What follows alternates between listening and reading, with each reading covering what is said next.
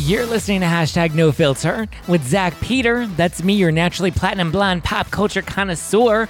I'm the reality TV junkie, self improvement addict, and host with only the hottest tea spilled fresh weekly. For more hot takes, go and give me a follow at Just Plain Zack, because I always keep it funny and I always keep it cute.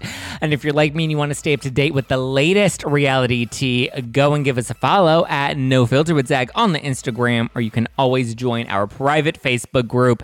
The link is in the description below. And I'm going to tell you, you're going to want to join the private Facebook group because not only is it free, but it's also private. And you know, we, we like privates on this show. I like lots of privates. I like man privates. Um, and so you're going to want to join because I let you in on what guests are going to be coming up. I have a very special guest coming up in a couple of weeks. I teased today's guest. You sent in a couple of questions for her. I'm sitting not I, I miss saying sitting in studio, but I'm sitting in my apartment studio sipping on some blondies because I am a naturally platinum blonde. And I figured I want to bring back the drink of the week. So this week's drink of the week, I figured was going to be a little blondies bubble. I'm drinking the lemon lime fiber. Mm. Which Jenny McCarthy sent to me, and I love it. It's delicious. It's available at Rite Aid, and I'm gonna get drunk on it tonight because it's Sunday. Even though you're listening to this on Wednesday, but I'm gonna get lit today. I'm probably gonna have a margarita after this. Let's be real but the blondies are a perfect pregame. All right. Well, I'm super excited to have on today's badass because she always keeps it real. When I she kept it real when I asked her about the Girardis, and today she's going to be giving me her unfiltered dish on Jen Shah.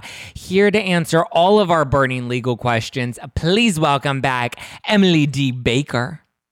I'm so happy to be here. Thank you for having me back. Can you believe it? We talked right before everything popped off. I know. It's just wild. It's I know. wild. And I can't wait to talk. I can't wait to catch up and talk Jen Shah. Like what what is even happening? We thought the Girardi stuff was like insane. And then Jen Shah goes and gets arrested. And it was like, oh, well, now I need to have Emily back because we need to break this down because I have so many questions. And my personal take on it is this is probably the worst of the housewives' legal issues we've seen so far. Because with Teresa, she was just a little bit of a ding dong, and her husband was the real crook. With Erika, her husband's the real crook, and she can easily play the innocent wife that kept her head in the sand, who probably doesn't have much of a moral compass now based off of her thirsty Instagram posts. But Jen Shah is like looking like a mastermind in this scheme. And so I'm curious as to what well, actually, let me get your initial reaction when this all sort of broke. Was it like, oh my God, this is another big Girardi scandal? Or did you think that there was like an inch of innocence here? I was actually kind of shook when this all went down. I mean, I had been live streaming and I got off stream and my phone and my DMs, I'm sure yours were too. Like everything was just blowing up. It's like, oh my God, oh my God, they're filming and they're arresting Jen Shah. And I hopped onto Clubhouse into one of the Bravo rooms to hear what everybody had to say because the Bravo watchers had all the tea on what was going on with production. And I was pulling up the indictment and the AUSA's press release. The thing about the feds is, they don't play. And so I was a criminal prosecutor in Los Angeles. I was a deputy district attorney. That's on the county prosecution level. Yes, LA is one of the biggest ones. Yes, they do a lot of celebrity cases. The feds are a whole different ball game. And we would get cases at the DA's office that the feds didn't want because they weren't enough of a slam dunk with the bow on video, like chef's kiss, walk it through to trial. So that's how they roll. They don't bring indictments that they think they are likely to lose. And that tends to be their standards. So when a filing standard is beyond a reasonable doubt, the feds take that plus, plus, plus. They have unlimited resources to investigate these things. And we know that this is a fairly substantial investigation because once we got into it, this is not just Jen Shah and Stuart Smith. There are 10 other mm-hmm. defendants who were arrested in November 2019. And the timing on all of this is very interesting Okay, so talk to me. Let's go back to November 2019, which was around the same time when we had the announcement for Real Housewives of Salt Lake City at BravoCon. So explain to me what happened around that time because when I was listening to when I was looking at your analysis of it, it looks like she knew that these people that she was connected to were going under. So going onto a reality show knowing that you could potentially be pulled into this even if it was as, you know, being charged criminally, criminally, or just as a witness, she had to have known something was going to be coming up on her. So, talk me through what happened in November of 2019. Absolutely. So that document was unsealed. So what happened with both of these indictments? So the the 2019 one is the underlying indictment. That's what I'm calling it. It's the first one, and then the Jen Shah indictment is the 2021 indictment.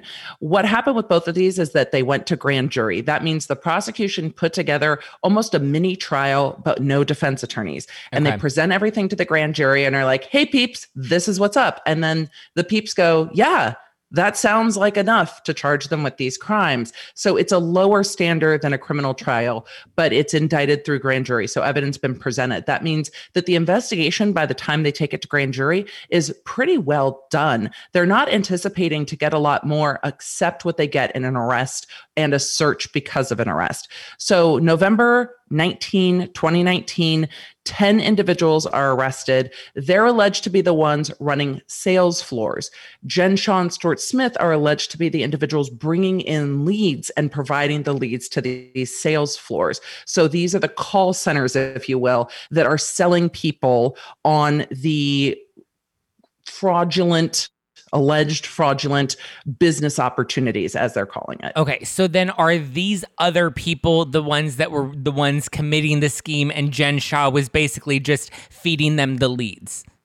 That's what it seems like from okay. everything that I've read. They're the ones that are on the phone selling the people the business opportunities that the government is alleging were not legitimate business opportunities, that were fraudulent business opportunities. Jen was the one bringing in the people. And according to the indictment, she and Stuart Smith were deciding which of these sales floors, because there are multiple in different states, which business opportunity the different leads were going to. So she's placing people with the sales and then receiving a cut of whatever's sold. So if somebody sold right. $10,000 worth of w- business opportunity, business, business, business, she's getting a cut of that. And that is going into the offshore accounts as alleged in her indictment.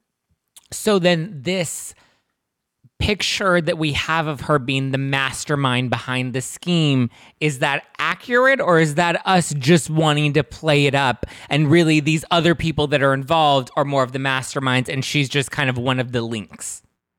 So as i see it there's no selling anybody anything if there's no one to sell. So if you're the one that's you know baiting the hook and the others are just reeling it in um I I don't see her as less culpable we don't have the full weight of the scheme on the indictments. They indict on a minimal amount of information. I'm sure more will come out. But what was key to me is listening in on the arraignment. The AUSA said to the court, these are two at the top of this scheme. What we also know from the timing of this indictment is that they didn't have enough to link her to it in 2019, or she would have been indicted with everybody else. We also know that four people have now pled. I imagine some of those people helped and this is my speculation as a former prosecutor, I imagine some of those people helped close those loops for the government mm. because in the press release, the commissioner for NYPD said this brings this scheme to an end. So Jen and Stuart Smith were the last pieces they were trying to get. But what I know from my work is it's generally easier to find the low level people that are doing the things and harder to get up the chain to the higher level people. And so the timing of it is suspicious to me. The fact that they couldn't get her in 2019 because she was not the one running the sales floors. But as far as culpability goes, I can see these other defendants going, look, we're just making the phone calls. She's the one bringing in the people. So, is there, because we now know that she's pled not guilty, is there a sliver yeah. of a chance, like even just like the teeniest little ant hair chance that she's innocent? Of all there's always a chance there's always a chance. Look she's presumed innocent until, until it is proven. Right. And what i'm saying is that the ausas do not play. So with these charges against her and with the weight of the evidence against her her defense very well may be i didn't know that what they were selling is fraudulent. And the government's going to have to show that she knew that the people she was bringing into the scheme were not getting what they thought they were being sold. I imagine she's not going to argue she's not involved, that she's going to argue that she didn't know it was fraudulent. And so I can't see her saying she's not involved. So then I would then predict it would be like a, a he said, she said, where they're like, she's the one that was bringing in vulnerable people, vulnerable people. And she would be like, well, no, I didn't know that they were actually providing fraudulent services. And then just yep. becomes one big circle jerk. The problem's going to be if you thought it was legitimate, why move it through so many companies? Why move it into offshore accounts? Why why move money in suspicious ways? And the government is going to bring in a weight of evidence and point to her and say, if you're innocent, if you think this is a legitimate business, why are your names not on these business accounts? Why are you moving money in this way? Why are you making such large cash withdrawals? And even if even if she is not found to be guilty of this, it doesn't mean she's not involved. It means she should, she's not criminally culpable. Right. I imagine that this has sparked an interest over at the IRS and that there will also be a large tax investigation. Those things tend to go hand in hand, especially given the government's allegation that these businesses are moving. Uh, one of them alone was moving upwards of $5 million with large amounts of cash withdrawals. The IRS does not love hearing large amounts of cash withdrawals. Right. Okay. So Kimya on Facebook wants to know if other defendants in the Jen Shah cases have pled guilty, why wouldn't she? What possible outcome does she think she would have if she maintained her innocence? So she is too early on in the proceedings to plead anything other than not guilty. Okay. Her attorneys need to see everything that the government has because if the gov- the job of the defense attorney is not just to prove innocence, it's to prove not guilty beyond a reasonable doubt. We don't have to prove you're innocent. We just have to prove that you're not guilty beyond a reasonable doubt and have to make sure that the government did it right. So they're okay. going to attack the credibility of the evidence, credibility of uh, witnesses, attack the way evidence was gathered. And that's their job to make sure right. that everything being brought in is proper. So they are not trying to necessarily prove that she had no involvement in this. They're trying to prove I would imagine that she didn't know that it was fraudulent. That would be my guess. But wouldn't, and again, you know the law better than I do, wouldn't it make more sense to then plead no contest? Or is that like not a thing that we do? Oh, it's a thing you do when you're saying that you're guilty. So okay. no contest is a I'm not accepting civil liability, but I'm not fighting this case either. So you can see no contest please in a situation where there is a civil suit. So if these victims were also suing her personally for their loss of money, pleading guilty means I admit that I did it. And then that can carry over into a civil lawsuit saying, no, she already said she did it. Why do we have to prove it? She said she did it. You don't have to prove I did it. No contest is saying, I am not going to continue to fight the criminal case because I want to take this deal, but I'm not accepting guilt because I don't want it to be used against me in this civil liability realm. And that's where you would see no contest. And you wouldn't expect that at arraignment because her defense hasn't seen all of the evidence. And I imagine there are terabytes of evidence that the defense is going to have to go through, turned over from the government, because this is going to be high, uh, highly digital, highly document based. And they've also seized all her electronics and are still doing forensics on those when she was arrested. So there's nothing to do other than plead not guilty, and her defense attorneys start plowing through the discovery. So, one thing that I did find interesting was the timing of when everyone else was being investigated and when the alleged money laundering had stopped, because it was around the same yes. time, which was also around the same time that they announced Real Housewives of Salt Lake City. And I believe casting had already been done at that point because filming was only the end of 2019, early 2020, and it was supposed to premiere in like quarter one or quarter two of 2020, but ended up getting delayed because of the whole COVID pandemic right. world global shutdown. Um, so she was already cast on the show and she was already set to film if they hadn't begun filming at that point can you explain the money laundering situation, the alleged, you know, what shore accounts she had and when and why that you think that stopped? So I can just go by what's in these two indictments, but it was very interesting to me that in the Jen Shah and Stuart Smith indictment, they alleged the telemarketing scheme through March of 2021, right. but they only alleged the conspiracy with money laundering through 2019 when these other defendants were arrested. So that shows me that the government's acknowledging that something changed when these other defendants were arrested. I imagine what changed is the cut she was getting from them and moving it through these different bank accounts. And so she knew that there was a change in circumstance based on these two documents and how I'm interpreting them. But I think it's why we saw her unraveling on the show a bit. With the money laundering, mm. the government's alleging that transactions were made in a way to avoid detection of or reporting of the transactions, that there were offshore accounts, that the businesses were put into um, untraceable names. So there were different LLCs put in different names. They didn't allege all of the offshore accounts, but in the underlying indictment, there's over 10 different accounts for attached to different businesses. So she's being connected to all of that. And we might see more business entities brought up but that's in the forfeiture aspect. So they were are the government's trying to get the funds out of those businesses.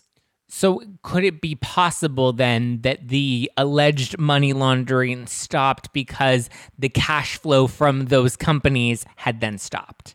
That's how I interpret it is that the the conspiracy to commit money laundering involved all of them and the way money was moving and then the others got arrested and those sales floors probably stopped. It doesn't mean she stopped bringing in leads and she right. might have had other ways to sell them on things but not with this group of defendants. So that money laundering behavior that they're alleging with all of the defendants stopped because the other defendants are charged with the wire fraud and obstruction of justice. They're not charged with the money laundering could she possibly cut a deal for bringing in some new information that can maybe further incriminate the current people under investigation or possibly even bring in some new people? Uh, I don't think they anticipate new people based on the statements in the press release. I don't think they have any other targets that they think are out there.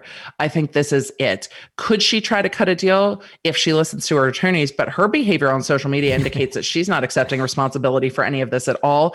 Um, if I expected someone to cut a deal swiftly, it would be Stuart Smith. Because if I'm Stuart's lawyer, mm. we're sitting down and we're having a, a real chit chat. I'm going, look, what you're not going to do is go down for this bitch right now. Like, that's not what we're doing. You are going to tell the government everything they want. You are going to try to get the minimal amount of prison time you're entitled to. You are going to tell them everything and you are going to keep moving on with your life. You are not going down for this person. They're your employee. And, and, you can explain to the judge this was my employer. Like i yeah. she said on she said on screen i would do anything for her and i would and i believed her that these were legit businesses and i thought some of the movement was wrong and i thought maybe she was avoiding taxes. I didn't quite know the whole scheme of it. I'll tell you what you want to know. I would like to not go to prison for very long. So she's definitely facing jail time. I mean, she's unless, facing prison time. Unless she's unless she suddenly has like dementia, Alzheimer's at the same time. the shade is glorious. Um, she's absolutely facing prison time. And when the government was arguing at her arraignment over her bond conditions, they were arguing that, first of all, the shade was brilliant because the defense for Jen Shah was arguing the amount of bond, which allowed the government to give quite a lot more information, being well aware of everyone that was listening to the call. And they were arguing she's not a flight risk, she's a public figure. And the government attorney, the AUSA, was like, well, we don't know how long she'll be a public figure for. Like, she's really essentially saying she's really not that big of a deal. And she is facing substantial prison time. And the judge did find her to be a flight risk, issued the million dollar bond with the $250,000 in cash or other assets, and two other signatories. And those signatories are going to have to present themselves to the government to be interviewed to present their financial documents. And those people are financially on the hook if Jen doesn't show up either to court dates or to turn herself in if she's sentenced. A lot of times in these cases with the federal government, people like the college admission case, people will remain out of custody. They will eventually plead. The judge will then have a sentencing hearing. Both sides will argue sentencing. The judge will determine a sentence. And then they will set a future date for you to show up and just go to prison when it's convenient for you, right? We saw that with the Giudices as well. They staggered the prison sentences because they were parents. And so it, it works a, more like more like appointments than in the state criminal justice system, where you tend to see people being held on bail they can't afford, um, being held in custody until they go to trial, going to trial, and then you just transfer them from you know county custody to prison. It's very different in the federal system. So, as just a Bravo reality TV super fan, I've narrowed it down to three potential theories of like what this could be, and one of them is, and uh, uh, in terms of like her continuing to come on the show despite knowing her history and her relationship to all these other people that are being investigated. The first one I think is she was either too arrogant to think that she was going to get caught she was too ignorant to realize that she was doing anything wrong, or she was too desperate for the fame that she was willing to risk it all, knowing that she could potentially have a Teresa Giudice, you know, turning table moment. Which of the three do you personally think is most likely? Um, I will take option number one, Zack. Here's the thing. This scheme is alleged to have been going on since 2012. Mm-hmm. I worked with fraud defendants. They were my favorite because when you kind of go along the scale of criminality, fraudy, fraudy, fraudy fraudsters tend to think that they're smarter than you and smarter than everybody else too. And we definitely saw some of that when she was making her answers about her business. She's like, "What? It's business because I do business with business and things and an algorithm in business. Why don't you understand I do business? I'm super wealthy because business." Business, business, business. And that's not uncommon from what I saw too. And the longer these things go, it's just like with Tom Girardi. I don't think the first amount of money he misplaced, stole from a client was $11 million, like he was charged with with the Ruigomez family and had a judgment issued against him. I think it starts with 50,000 here, 100,000 there. And it starts with these smaller bites. And then it's like, oh, I can just do this then? Sweet. And then it tends to grow. And I think that's what we see with Jen Shah because this is alleged to have started in 2012. And generally these things grow and grow and grow until people feel untouchable. And that tends to be the same time that the government uh, perks up their little ears and starts investigating. What do you think is Coach Shah's involvement? Because he had a history as a lawyer, correct? He used to practice law. Yeah. And I would just assume because she said her according to her bio she has 20 years of marketing experience and she you know this is basically her world she knows how to market through telemarketing through internet marketing through social media marketing so that's her forte i would assume there would be as a married couple times when like if I had my own Tom Girardi, I would ask him for legal advice. Do you think he was in some way coaching her? It's really hard to say. If if the government had enough to believe he was involved, like actively involved, they would have indicted him as well. They're okay. not going to hold back on that. I what he was telling her behind the scenes, I don't know. But again, it also depends on how much of her own bullshit she believed and yeah. was like, "Oh baby, you don't understand it's marketing and we bring in these leads and then we sell the business opportunities and we take their businesses online." He might not know that there's no delivery at the end of that story, that clients aren't getting getting the businesses that they're being promised. He might not have known that. Um, if she's like, no, I just I bring in leads and I do lead marketing and I do lead generation, and then these people sell them these business opportunities. They go online and it's all great. I can see him saying, okay, that sounds great. Did he not know about the offshore accounts and all the LLCs? They're alleging Stuart Smith was setting up those businesses. That's what we heard in the arraignment, not Coach Shah, if he was the one setting up those business entities and filling out that paperwork, he would be indicted along with them. So I don't know. And that might have been intentional on their part. Um, there is still spousal privilege where you can't be forced to testify against your spouse. So I don't know what we'll see from Coach Shah. I think if I'm Coach Shah, and if I'm counsel, I think if I'm coach, I'm getting my own attorney to have a conversation with. But I think you put your head down, you stay off social media, and you try to weather the storm eh, for your kids and your family and your own job. So trial is set for October 18th. What do you predict will happen? Is it possible that she could be walking away in handcuffs at that point? So I think the first thing we'll see is her legal team trying to push that trial date further. I think it's likely that that trial date can get pushed. She and Stuart Smith got thrown onto a moving train because this has been going since 2019 and the other defendants are ready to go to trial, the ones that haven't pled. We'll see if more defendants plead as we get closer to this trial date. If she goes to trial, she'll still be out on her own recognizance. If she's convicted, unless something changes, she could stay out on recognizance until her sentencing date. It's not that they will necessarily handcuff her and take her to jail the second that she's, you know, convicted by a jury if that's what happens because of there's this such a large bond. It also is going to depend on her behavior going forward. Um, being flippant on social media can hurt her here, where the government's like, look, Your Honor, she's not taking this seriously. What's to say she's not going to just bounce? Also, there's allegations from the government that she was not forthcoming and honest in her financial statement forms. So it's really going to depend on her behavior going forward.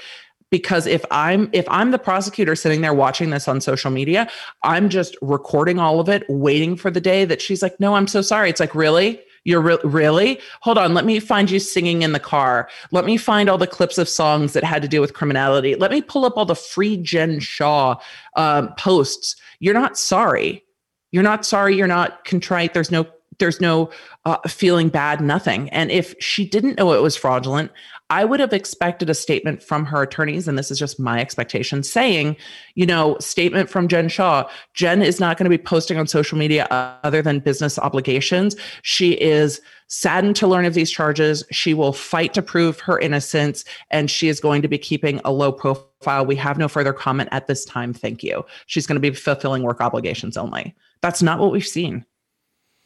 It's wild how much. I mean, we saw it with Erika and that was wild. Uh-huh. But at least with this. Erika, at least with Erika she was she divorced Tom. Like, I don't get it. I don't like it. But at least with her, she's you know post filing for divorce. She's claiming that she had no you know awareness of what was going on. Whereas with Jen Shah, like she was arrested, you know, and Bravo's, right. I'm sure, going to exploit this. So there's a good chance we're not going to see her go to prison in in production for season two, and there's probably a good chance that she'll be around to film the reunion for season two.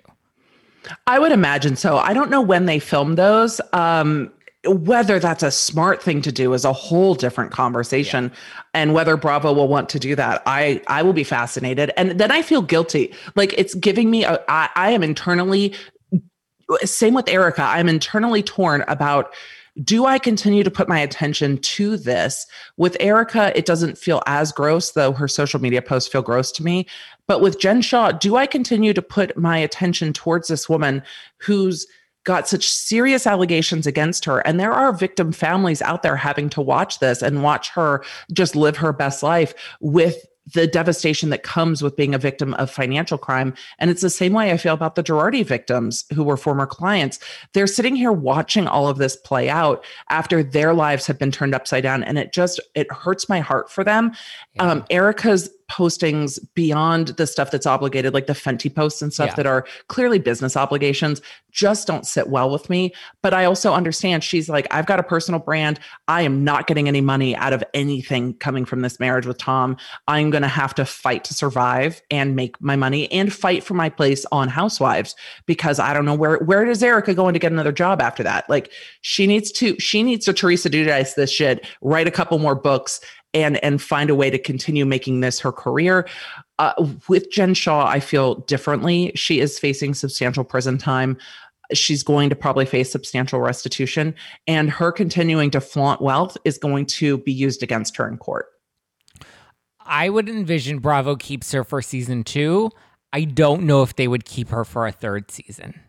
Well, I imagine she's going to go to prison yeah. when there's yeah. a third season. Yeah. I can't see but based on the allegations, I can't see her getting out of this. Right. I could see her her trying to cut a deal for less prison time, but I I could also see her going to trial and being like, this is my moment and thinking it's legally blonde, where she's going to like sit there as the beautiful defendant and just, you know, have her moment and just be like, take care of me, Elle. Like I can, I can see it. I can see all of it. I also see because like you look at the um, Teresa Giudice situation where she got to have a comeback moment. She got to write a book. She had her million dollar contract waiting for her when she got out of prison.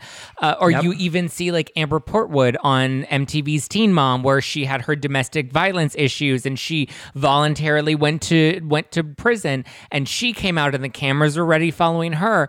But I just feel like this is so much deeper and I share those same feelings of like guilt of like, do I want to give them this attention? Do I want to give them? But then at the same time, it's like, well, how many of us are watching the Jeffrey Dahmer documentaries on Netflix? It's like sensationalism and controversy right. are just it's entertainment for us. Unfortunately, that's our culture, and it is. Is, is Bravo going to continue to exploit that?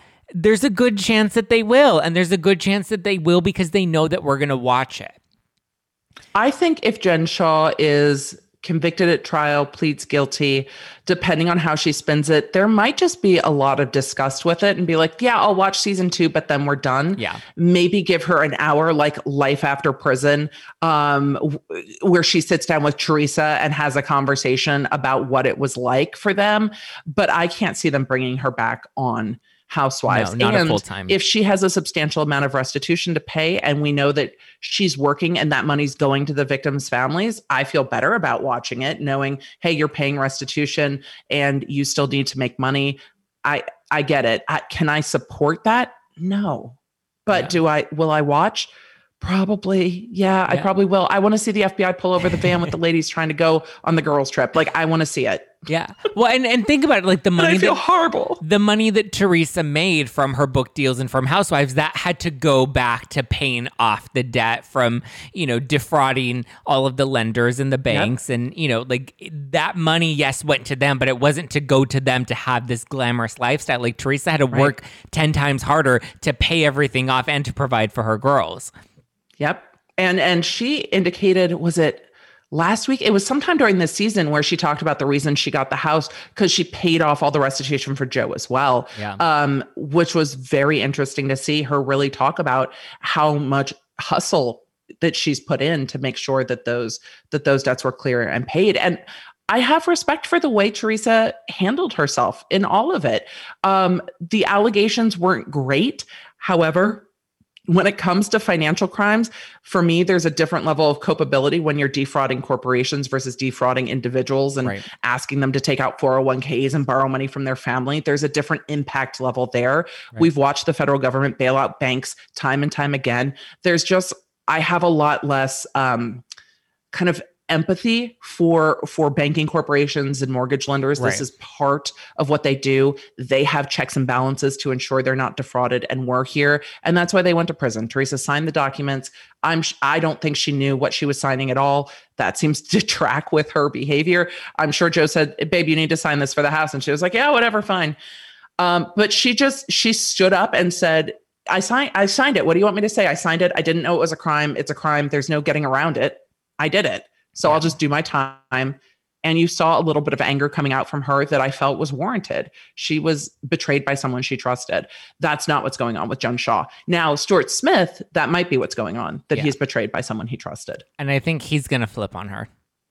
Oh, I think oh. he has no other oh, option at this he point. He has no other option. No. And if I'm Stuart Smith's wife, I'm like, immediately, immediately you are talking to the government. if I'm his attorney, I'm like, let's look at what the government has and I'm going to let them know I'm amenable to conversation. Yeah. Like we need to look at discovery, but we are amenable to conversation is absolutely what I would expect. And as a prosecutor, when I arrested those two, that's what I would expect too. Okay, so you mentioned Teresa signed some paperwork from her husband, and she was a little ignorant in what she was participating in. Now, we've come to find last time we spoke, we talked about Erika Jayne and her wanting the 600,000 um, the money from the house that's supposed to go to the Ruigomez fa- uh, family and she's asking for her um, the word homestead is exemption. Yes, exemption. I was yes. thinking the word eviction, but exemption is is the term. and so now we're finding out that there are documents that have now been submitted that show her, with her signature on it that basically showed that she knew Tom was taking out loans against the house and she relinquished her right to any of that money that was owed to the lenders. That's right. And it's the signatures are very odd to me. They're not the two signatures together are not consistent. Right. And what this is, so the the bankruptcy trustee is trying to compromise with the Ruigomez family. These are clients of Tom. They were injured in the PG&E explosion. They got a $12 million judgment.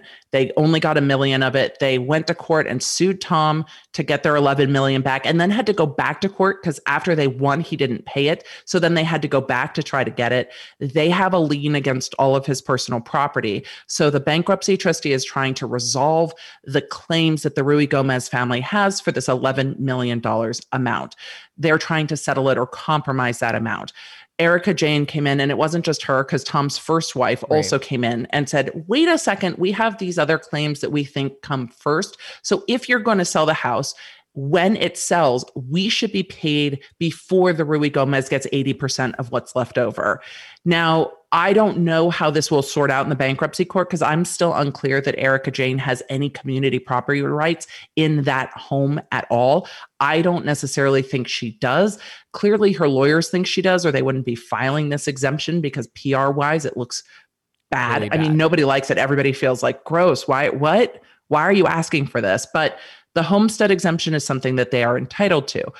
Now, Cal 2 is one of the many lenders in the bankruptcy courts that is coming forward saying, look, Tom Girardi and Girardi Keese owe us money because we were financing these lawsuits before they resolved. And the way that kind of lending works is that a lender will kind of front the money to the attorney. The attorney will do all the work on the lawsuit. And when it settles, the lender will get paid back out of the proceeds that come into the attorney because they're working on contingency, which means the client doesn't pay until they receive a settlement.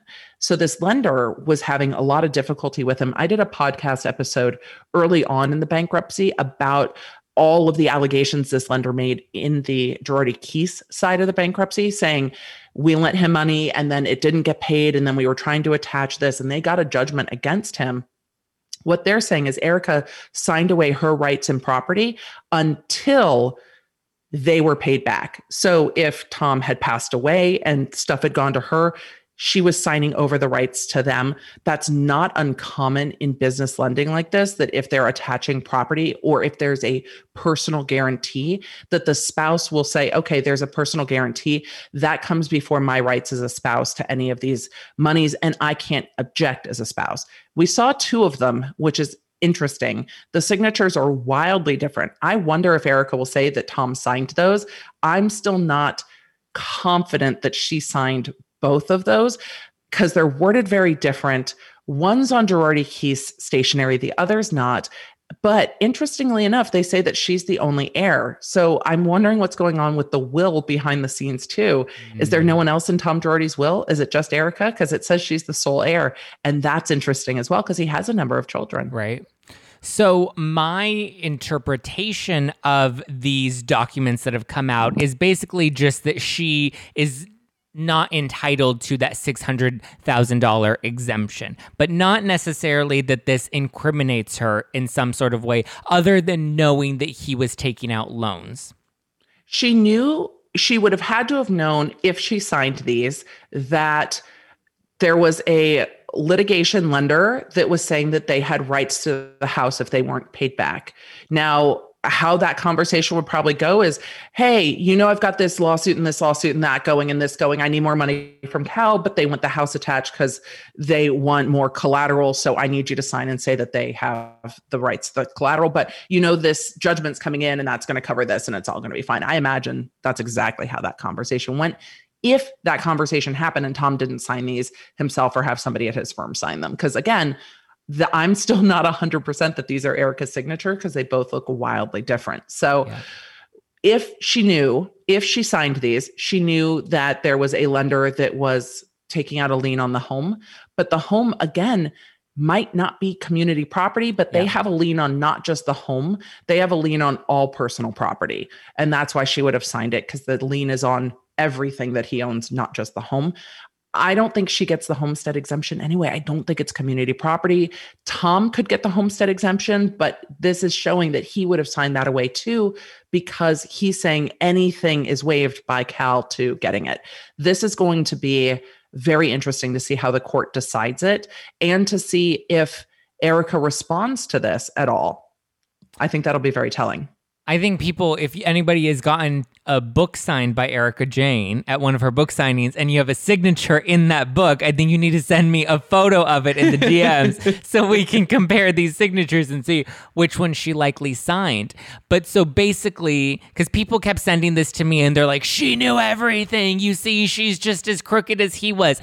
And for me, I was kind of like, this doesn't really, because you also watch the show and you see that with her housewife's contract, he told her she had him look it over and he's like just sign it. And then she tried to give it to bravo and they're like no you need to have a lawyer look this over. And so like she wasn't really she admitted on the show she wasn't really reading documents. Like she trusted tom to sign whatever she needed to sign.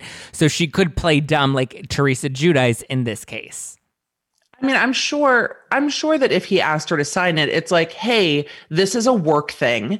Um, if something happens to me, they're just going to get paid first, but don't even worry about it because they're going to get paid out of this thing that's coming down the line. I'm sure it was all the same kind of fast talk he did to the lenders. Yeah. It's very telling to me that neither of these signatures are notarized. I have no idea why a lender that's on the hook with Tom Girardi for $8 million, that's already having issues with him paying, wouldn't have the signatures of the spouse notarized. The other stuff is notarized. I've seen other documents that she has signed online, notarized by the exact same notary that either worked with their law firm, which is not uncommon or unusual. But then why weren't these two things notarized and why didn't the lender have them notarized? It's very telling to me. Telling in the sense that she could possibly kind of walk away. Say that they're yeah. Say that she didn't sign them. There's one that looks very much like the signature from the Vanderpump uh, the Vanderpump sympathy note, and then there's one that looks nothing like either yeah. of them. So the two signatures are so vastly different. Um, that there's room for her to argue. I think that she didn't actually sign those. I don't think there's room for her to argue that Tom doesn't owe that. Um, but I also don't know how much it will matter because I'm I still don't think she has a community property interest in the home. He bought it before they were married. There's no indication that she's put money into the home, that she would have done something that that brought her into the home. I really think that the home is still Tom Girardi solo. So aside from having like our conversation last last time, aside from probably having to pay a couple of debts, she's pretty much still criminal criminally free of any wrongdoing. I mean, there is no there's potentially a criminal investigation. We know that the judge in Illinois forwarded it to the AUSAs. We know at this point somewhere there are a few AUSAs that have got to be like me going, can we just be the housewives unit at this point? We just want to look into all of it. Like we volunteer as tribute. Let us just be the housewives unit at the US attorney's office. But there is an investigation going. It would be very difficult to prosecute Erika on her own without prosecuting her alongside Tom Girardi. And the conservatorship will play heavily into whether they will decide to do that or not. It might not be worth the time and resources when he's going through the two bankruptcies, he's being stripped of his license to practice law. It might not be worth it to the AUSAs to prosecute it because at this point, what to what end? To what end do you prosecute it? To put him in jail for a few months? It might not be worth it to them. And they're not going to, I think, prosecute her alone. But we'll see. If they turn up a lot of egregious stuff and fraud and money being laundered and hidden, then my opinion would absolutely change. It's hard because it's like I find myself in having these conversations with people, like feeling like I'm almost defending Erika, but also at the same time being like, I'm not trying to defend her. I'm just trying to show that she's not as guilty as I think people want her to be because they dislike the character that they watch on the show. Whereas, like with Jen Shah, yeah.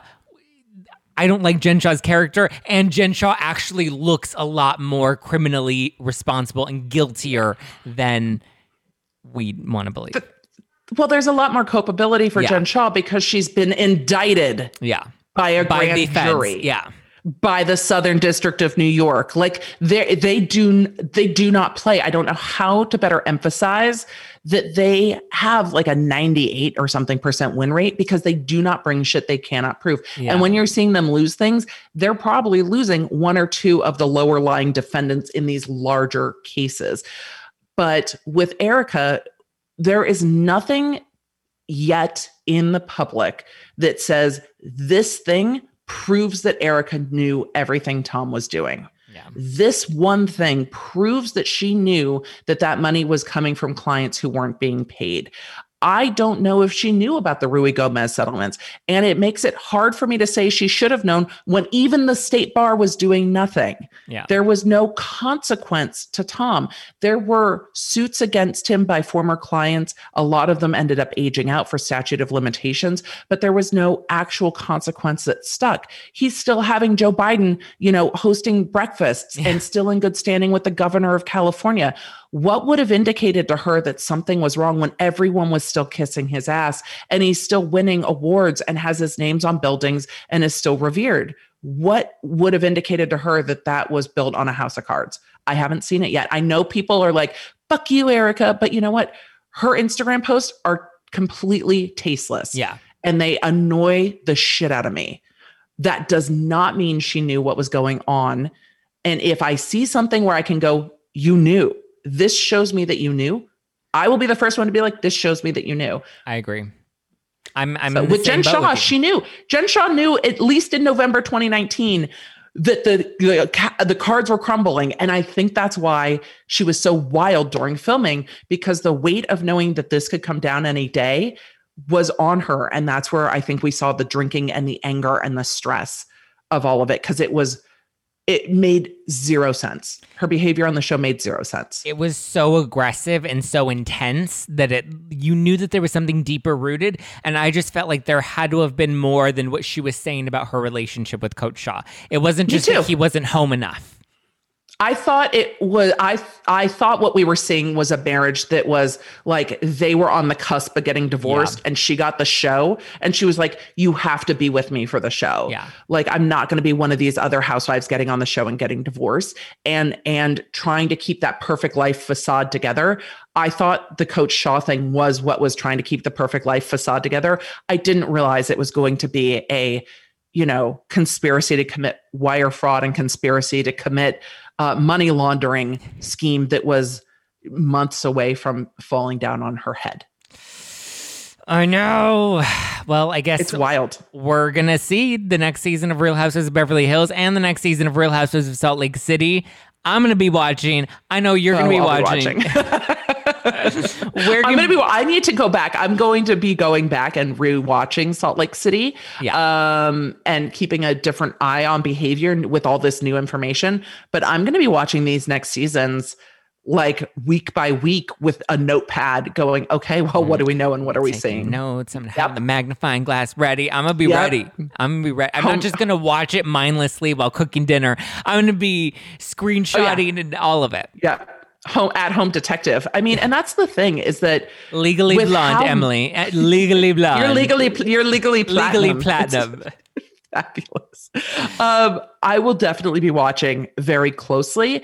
And I think, you know, I hate to say that some of these uh, larger lawsuits have almost become gamified, but that's what I've seen through commenting on lawsuits and legal troubles that are in the public eye is that people can watch it unfold because of how much individuals are on social media. right. I mean, if Erika wasn't on social media currently, if she was only, if she came out and said, I'm only posting what I'm obligated to post due to business contracts, then people wouldn't really be calling for her head in the same way, I don't think. Yeah. Uh, same with Jen Shah. I, I think people playing it out on social media and then playing it out on reality TV brings everybody in to judge. And people want to sit and be like, well, are you doing this? And are you doing that? And I just want to see like does the does any of the behavior give away what was underlying and what was coming? I'm very curious.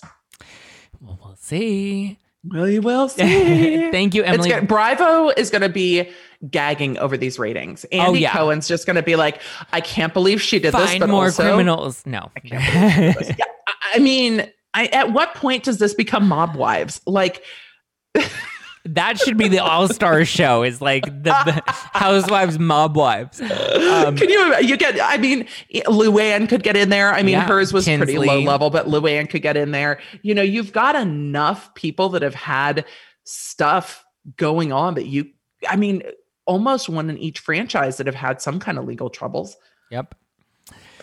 Thank you, Emily, for calling in and Thank you, chatting Zack. with me. Where can people follow you to keep up with all of your legal analyses and commentary? Absolutely. I am at the Emily D. Baker all over social media, keeping it easy. I'm live on YouTube on Tuesdays and Fridays, and you can always tune into my podcast, The Emily Show, where we do, you know, deep dives into the legal shit behind the stories you want to talk about. I love it. Listen to the Emily Show. Go subscribe right now. Subscribe to her YouTube channel because those lives are juicy. Just like we're going to be watching Housewives in these upcoming seasons, you're going to be there listening to her live, taking notes. I literally have pages of notes from listening to your lives, Emily. I'm not even lying. Thank you, Zack. Um, thank you so much for listening to hashtag No Filter with Zack Peter. That's me. You can give me a follow at Just Plain Zack. If you want to grab some blondies by Jenny McCarthy, you can go to blondies by uh, blondiescocktails.com or you can go to Rite Aid if you're in California. Pick up a can. They're really yummy. I love them. I'm going to be doing more drinks of the week because summer is coming and I'm ready to get lit while we watch all of these housewife shows together. Don't forget to follow the show at No Filter with Zack on Instagram. Join our private Facebook group because it gets really juicy and we have really hot takes, especially about Erika and Jen Shah. So join in on them and get ready. Lots of good interviews to come. Again, you need to go and give Emily D. Baker a follow. Emily, one more time, what is your Instagram handle? Thank you. I am the Emily D. Baker. I love it. And I'm just plain Zack. And I will talk to you next week. Bye.